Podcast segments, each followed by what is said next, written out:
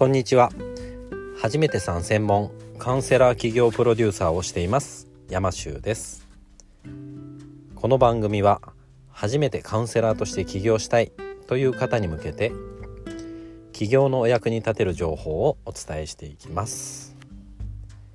はい、えー、今日は、えー、声の話っていうのをちょっとねしてみたいなと思うんですけれどもー、まあ、カウンセラーとしてね起業するということは当然、えー、クライアントさんとお話しすると思うんですけれども、えー、まあ、声ですね自分の声が、まあ、好きとか嫌いとかいろんなお話をね聞くんですけれどもあの、ま好きとか嫌いっていう前に、え声の表情っていうのをねこう意識されてるかなっていうふうにすごく思うんですね。えま表情っていうんでしょうかね、えー、知らず知らず、えー、ちょっとこう怖い感じだったり、えー、何か問い詰めてるような感じだったりとか、まあ、なんかこびてるような感じだったりとかそういったものって表情によっていかようにでもね結構意識を変えるだけで全然変わってくるものだっていうふうに思ってるんですね。例えばそうですね「こんにちは」っていうのか「こんにちは」っていうのか「こんにちは」「こんにちは」ってね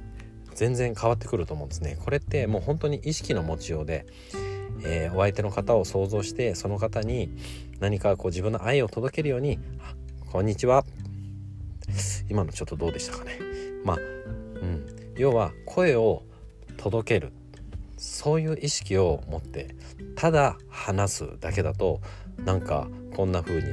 えー、今日はえー、初めて参戦門カウンセラー企業プロデューサーをしてます。山修です。みたいな感じになると思うんですけど目の前に誰かね自分の未来のクライアントさんがいると思って「こんにちは初めて参戦門カウンセラー企業プロデューサーをしています。山修です」っていう届けるっていう意識をね是非ね持ってみていただけるとあなたの声っていうのがぐっとこうねお相手に届くようになってきます。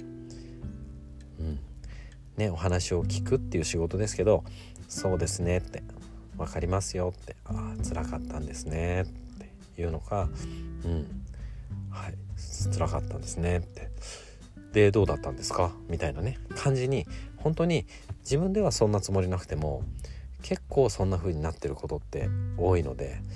ちょっとその声の表情ですね。あの季節っていうあれ言い方をしてる方もいたんですけども春のような感じとか夏の暑い感じとか